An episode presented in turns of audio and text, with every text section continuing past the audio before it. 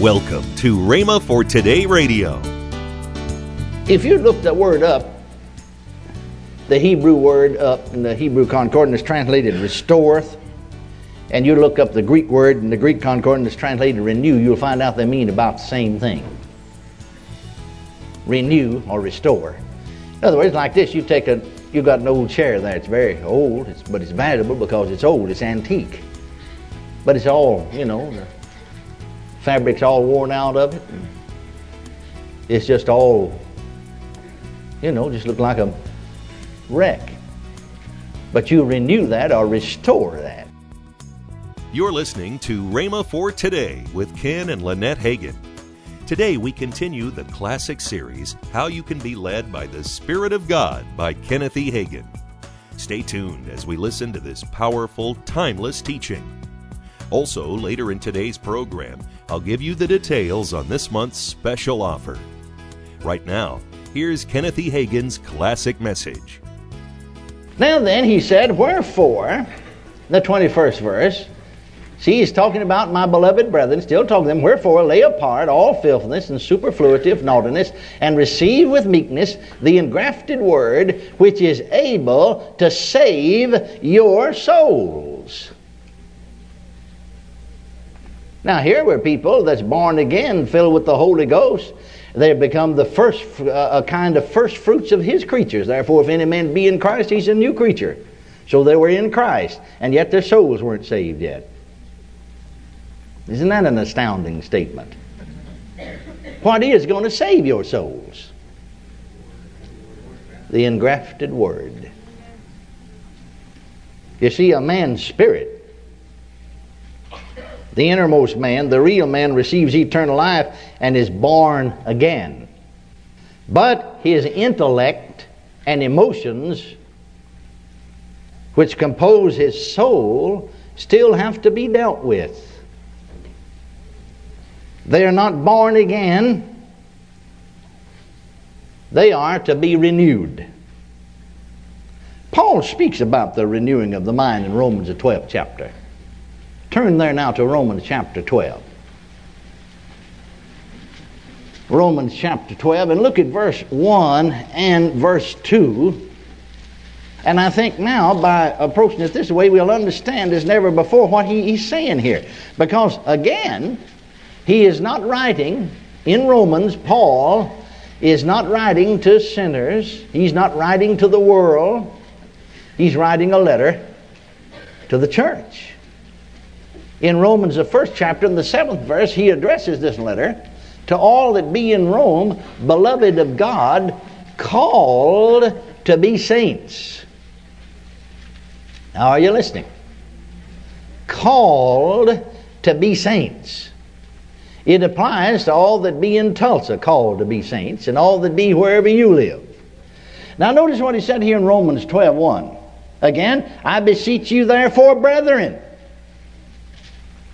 he used a very similar term that James did. James said, Beloved brethren.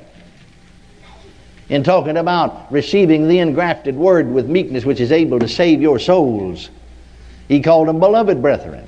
Now, Paul said, I beseech you, therefore, brethren, by the mercies of God, that you do two things. That first, you present your bodies a living sacrifice, holy, acceptable unto God, which is your reasonable service. One translation said, which is your spiritual service. First, he said, you do something with your body.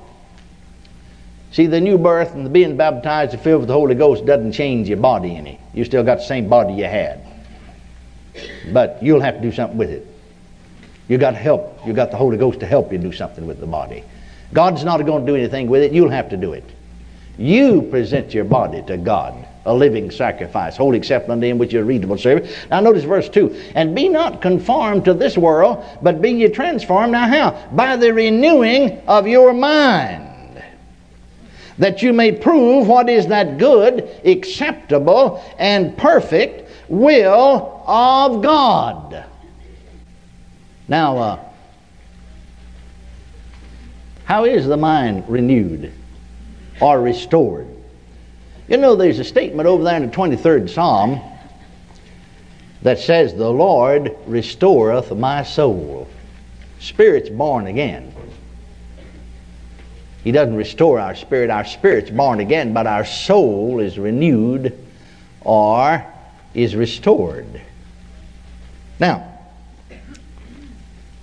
if you look the word up, the Hebrew word up in the Hebrew concordance translated restoreth, and you look up the Greek word in the Greek concordance translated renew, you'll find out they mean about the same thing. Renew or restore. In other words, like this, you take a you've got an old chair there. It's very old, it's, but it's valuable because it's old. It's antique, but it's all you know. The fabric's all worn out of it. it's just all you know, just look like a wreck. But you renew that or restore that, you see. Well, a man's spirit's not restored. See, that's the same chair that it was, but it's restored, it's renewed. But a man's spirit becomes a brand new creature in Christ Jesus. Now, we have this expression then relative to the soul Receive the engrafted word with meekness, which is able to save your souls. Be not conformed to this word, but be ye transformed by the renewing of your mind, that you may know, that you may prove what is that good, acceptable, and perfect will of God. He restoreth my soul. It is the Word of God that restores our souls that renews our souls, that saves our souls, or heals our souls. Are you listening? Amen. Now, while we're on this, let's go a little bit further. Let's go just a little bit further here. Psychology is the study of the human mind operating through the physical senses or the body a psychologist or a psychiatrist, unless he's born again, would never know himself. Because they do not know that they are a spirit being. They only think of themselves as being a mind and a body or a soul and body. You'll notice uh, psychology, psychiatrist. Well, it comes from the Greek word psyche, which is translated soul through the New Testament. Are you following me? Psychology. It's the only the operation of the soul, so they left the spirit out entirely. Now, the psychiatrist or the psychologist has dug down into man. They found out that there's something else down there. They didn't know what it was. So they called it a subconscious mind. No, man doesn't have a subconscious mind. If he did, the Bible would have said so. I'll tell you what they discovered, and they didn't know what it was, didn't know how to deal with it, and don't know how to handle it. It's the spirit of man that they discovered, and they didn't know what it was. And unless the spirit of man is really born again and comes into fellowship with God, then the spirit can never be developed in real godly spiritual things. And uh, and man can never become who he should be. You know, you, you hear a lot of times people asking out in the world, you know. You see this happening with our young people uh, yesterday and today, and particularly days gone by, of, and, uh, and people asking, uh, you know, who am I? You know, I never asked the question in my life, who am I? I know who I am. See, that's the most asinine question that a supposedly intelligent person ever asks. But of course, you see, they don't know who they are because they're wandering out there in a wilderness of unbelief and darkness. Now, I was out there one day, but I was born again when I was 15 years old, four months before my 16th birthday. And since April of 1933, I've never asked the question, Who am I? I know who I am. I hear them sometimes in interviews and so on and so forth, on the TV and so on, asking, Who am I? And I always speak up, you know, and say, I'm a new creature in Christ Jesus. That's who I am. Hallelujah to God. Praise God. Amen. I found out who I was on the bed of affliction and sickness, you see, 40 some odd years ago. Amen.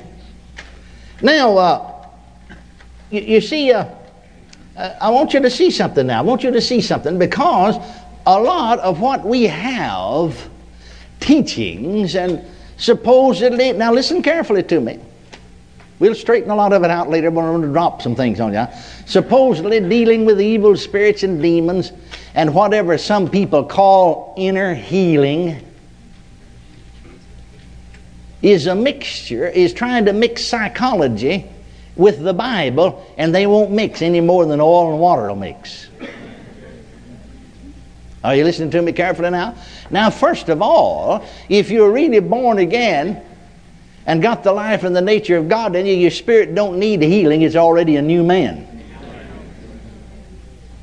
Now listen to me carefully. You see, Jesus said here in John 3 6, that which is born of spirit is spirit. It is our spirit that's born again. We contact the spiritual world by our spirit. We contact the mental world with our souls. Paul said in, first, in 2 Corinthians 5.17, we'll look at it again, Therefore if any man be in Christ, he's a new creature. Old things are passed away. Behold, all things are become new. Now he's saying that the inward man, not the outward man, has become a new man. You have the same body that you did before you were born again, but the man on the inside has become a new man in Christ. One translation reads, Therefore, if any man be in Christ, there is a new self. I like that translation because I'm a new person, I'm a new self. We sometimes hear people talk about dying out to self. However, we don't want to die out to self. We want this new self, this new creature to dominate us. We want to crucify the flesh. And that's really what they're talking about, but they're using the wrong term and it confuses you. Now, crucifying the flesh isn't something that God does for you, you must do it yourself. Are you listening to me?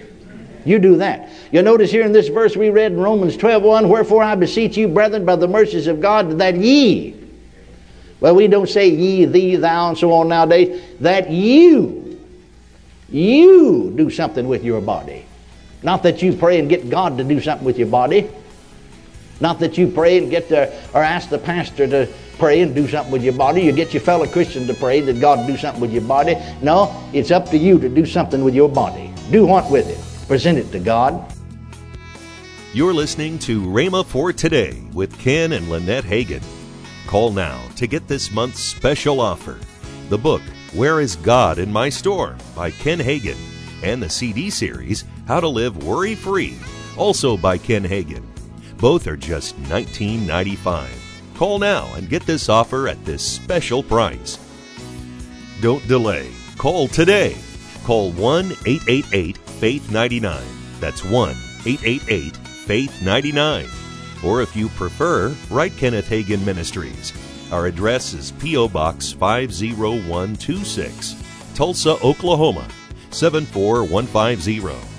Don't forget, for faster service, order online at rhema.org. That's R H E M A dot O R G. Now, let's join Ken and Lynette Hagin. The Rhema College weekend coming up right at the last of April, April Yes. 25 through 27.